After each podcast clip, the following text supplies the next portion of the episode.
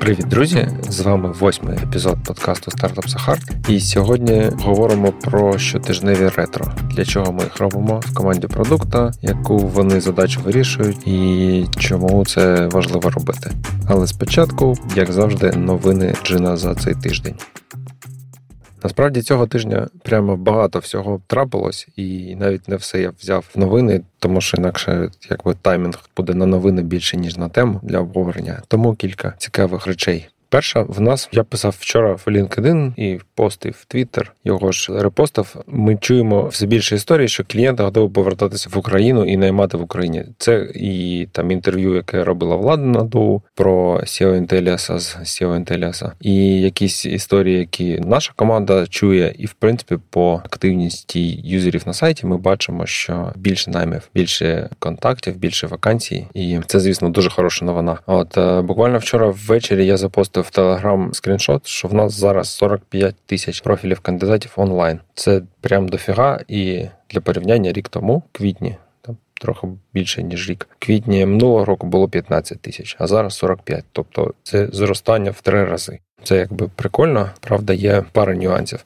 По-перше, частина з цих профілів це пасивний пошук, якого рік тому взагалі не було, і він з'явився у серпні. І зараз там 15 тисяч пасивному пошуку і 30 тисяч в активному. Але навіть гірша новина в тому, що наймів більше не стало. Тобто, я казав, в квітні було там трохи більше тисячі наймів, близько тисячі. І рік тому їх було теж тисяча, при тому, що профілів було менше втричі. І у січні у нас було 1200 наймів, при тому, що було вже 35 тисяч профілів онлайн, і був вже пасивний пошук. Коротше, е, знаєте, є така штука Vanity Metrics, коли там стартапи хизуються метриками, які насправді не мають якогось практичного значення. Там про нас написав TechCrunch, або в нас було там 10 тисяч реєстрацій з Hacker News, або там в нас ще якась там така штука. Опра Вінфрі про нас розповіла на своєму шоу, або я не знаю, подкаст до про нас розповів. Це Vanity Metrics, тому що вони не впливають реально на ваш бізнес. Тобто навіть профілі онлайн. Ну, це прикольно, і це ми бачимо, і можемо написати про це новину, е, але насправді має значення, скільки реально наймів, конкретно для джина. Перше, ми за найми отримуємо гроші. По-друге, це те, що реально хвилює компанії і людей. Тобто люди не приходять на джин, просто щоб там подивитися, який він крутий. Хоча ну деякі приходять. Ну більшість людей цікавить саме офера. Компанії виключно цікавить е, можливість наймати людей. Якщо вони нікого не наймуть навіть якщо на джині 300 тисяч буде профілей, але зіро наймів, то це якби погано і для нас, і для наших користувачів. Тому Vanity Metrics треба бути з ними обережним. Ще одна прикольна штука, ми буквально на днях випустили аналітику за квітень і топ-найми за квітень, і в нас два найдорожчі найма на 10 і 12к знайшов Lost Script, про який я розповідав там пару тижнів тому, що це наша там суперсекретна методика знаходити найми, які не, не репортять користувачі. І от у квітні два таких найми було найдорожчих. І найми ці насправді вони були зроблені ще до початку війни цієї, тому такий трохи хак. Але в принципі навіть по топ-наймам ми бачимо, що зараз є найми на 10, на 9К, яких там в березні не було, навіть на 8, там, здається, був найдорожчий в березні, а зараз це найдешевший з топ-10. Тому ринок е, повертається трошки. Хоча, ну, звісно, не так швидко. Остання, напевно, новина, е, чи я не знаю, як це подати, анекдот. Ми намагалися купити домен в зоні EU для джина, там що-небудь .eu. І я знайшов прикольний домен на Седо, купив його, сторгувався і Потім це було там більш місяця тому, там десь на початку березня, і півтора місяці я намагався за нього заплатити і ніяк не міг пройти KYC, тобто ну я кастомер, цю процедуру, яка там потребує актуального адреси чи щось таке. Я намагався пройти просив е, нашу співробітницю, яка живе в Польщі, пройти, і в нас нічого не вийшло. Врешті-решт я просто плюнув, сказав факам, і не треба нам ваш домен. І в нас чудовий домен Дженіко. Коротше, така історія. Невідомо, коли б повернулася історія, якби ми його купили, але ми його не купили. Тому, значить, наша вся стратегія на наступні 10 років буде зовсім інакше. Дякую американському сервісу escrow.com і її процедурі KYC. Ну і війні, звичайно бо, напевно, в Києві це було простіше пройти. Так, повертаємось до теми сьогоднішнього епізоду. Це ретро. Ретро це скорочена ретроспектива, і це, напевно, я не знаю, в джайлах така штука популярна, і не тільки. Просто вона в різних місцях по-різному називається. Я розкажу, що ми робимо і для чого. Тобто, як це у нас виглядає. В принципі, ми зараз живемо в ритмі тижнів. Тобто, кожен тиждень це якби такий юніт. Тобто юніт планування, юніт якихось періодичних активностей. В понеділок в нас е, пленінг. Коли продукт е, планує задачі на, на цей тиждень, а в четвер в нас ретро, коли ми обговорюємо результати тижня. Е, перше, чому в четвер? Тому що в п'ятницю я не працюю. Тому ретро у нас проходить по четвергам. Якби я не знаю, чи це найкращий день для вас, але от у нас е, це так. Що там відбувається і як саме почну з цього, а потім розкажу для чого взагалі який в цьому сенс. Значить, там кілька частин. По-перше, е, кожен розробник, він, ну кожен там той, хто приймає участь в ретро, розробники, продакт і я. Тобто ми е, заздалегідь пишемо якийсь текст з оцінкою тижня. Там є кілька якби розділів.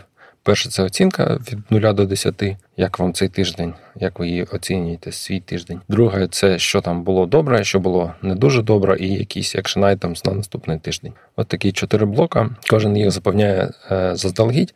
Коли починається наш Zoom-кол, ми всі, значить, плюс-мінус одночасно постимо це в Notion, там вони заховано, да? Тобто такий блок скритий. Всі туди копірують свій текст, і далі кожен висловлюється по черзі, да? і кожен розказує, ну коментує фактично те, що він написав, або вона, і чому він поставив, або вона таку оцінку, і що там було добре чи не добре, і що він хоче змінити наступного тижня. В принципі, нічого складного. У нас зараз четверо людей на ретро чи п'ятеро. От і здається, це ну от у нас це займає десь до години, 40 хвилин, напевно, медіана е, до години. І поки нас 4-5 людей, це ще можна робити. Якщо б у нас була команда там 7-8 людей або більше, я не знаю, як е, можна робити ретро в такому форматі, напевно, ніяк.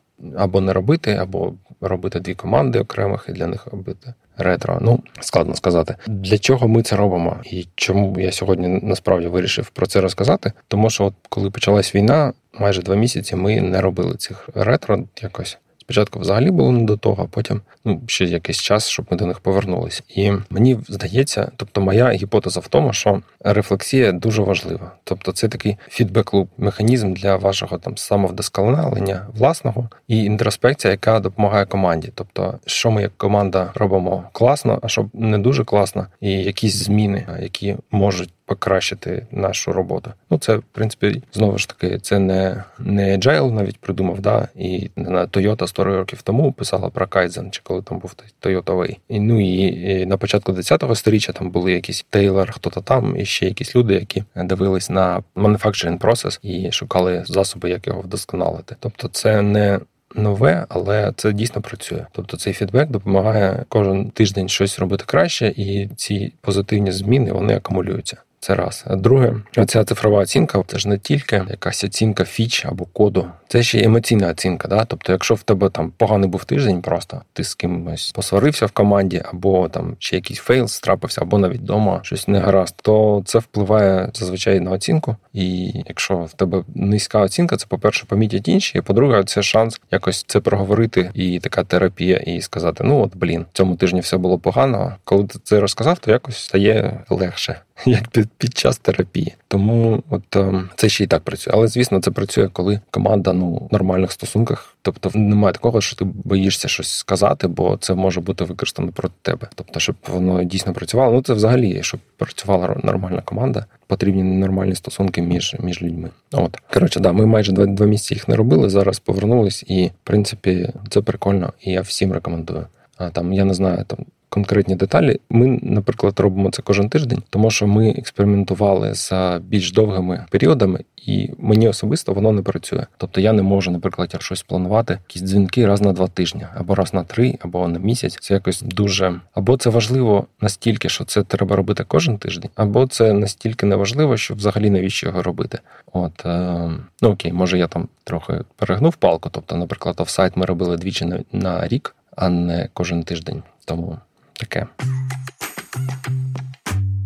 Ой, до речі, забув згадати в новинах, що ми зробили великий рефакторинг там з кодом, який нам допоможе е, спростити локалізацію джина на нові мови. Там на польському плануємо і, можливо, там якісь ще згодом. От і я хотів про це згадати, тому що коли в тебе стартап, то завжди ділема між тим, щоб робити швидко, і тим, щоб робити якісно. І насправді динаміка така, що тебе ринок провокує робити швидше, навіть якщо для цього вимушений робити якісь хаки, або робити гірший код, або там більш складний код і так далі. Це зазвичай на початку це okay, тому що це дозволяє тобі швидше отримати фідбек від реальних користувачів, почати заробляти гроші і вийти на ринок і там будувати бренд і так далі. Це швидкість має першочергове значення, але згодом треба якось робити transition і наводити порядок в коді, в команді, да там робити якісь більш е, прогнозовані процеси, тому що коли в тебе вже є якийсь traction на ринку, в тебе вже є користувачі, то далі тобі треба якби скейлитись, ростити команду, робити якісь е, більші активності, на які в тебе не було часу на початку, і щоб вони всі працювали ці активності, то треба, щоб, е, наприклад код був manageable, щоб його можна буде міняти і не не хвилюватись, що якщо ти одну сторінку пофіксиш, то там в якомусь іншому невідомому місці щось відвалиться. От і тому це в принципі нормальна історія для стартапа, коли ти спочатку фігачиш бистро, бистро, бистро багато кода, а потім приходять нормальні хлопці, які вміють е, в рефакторинг і розуміють архітектуру, і вони починають це якось приводити до якось maintainable state. Тут правда є інша проблема, інший ризик, що ти можеш привести людей через чур правильних, які знають ну, теорію, да, і знають, як в теорії правильно робити код, але в них немає досвіду дійсно роботи з великими системами, і тому вони починають все там переписувати з нуля або якісь ще такі е, штуки робити складні, які навіть для твоєї там вирощої компанії вони не оправдують себе. І ти, типа, то, що ти зараз не не такий маленький стартап, це не значить, що ти взагалі можеш просто зупинитись і там на два роки, і два роки просто щось переписувати і не робити ні нових фіч для користувачів і там якихось продуктових змін. Коротше, да, тут такий треба знайти баланс між тим, щоб починати виплачувати технічний борг, але при цьому ж не перетворитись на якийсь університет, де немає значення, типу, результату, має значення процесу. От дивіться, скільки в нас тестів, який в нас високий coverage, от який в нас красивий flow. А при цьому користувачі там 6 місяців чекають якогось bugfix а елементарного, тому що ви всі зайняті, вся команда зайнята красивим рефакторингом. Ну, це коротше, щось я е, замість ретро перейшов на іншу тему. Можливо, ми ще до неї повернемось. Пишіть, будь ласка, в коментарях, е, типу, як ви робите ретро, або чи цікава вам проблема технічних боргів, або взагалі якийсь фідбек про випуск, сподобалось чи ні. І, звичайно, підписуйтесь на iTunes і інших платформах, де вже наш подкаст є. В мене сьогодні все. Почуємось за тиждень. Всім пока.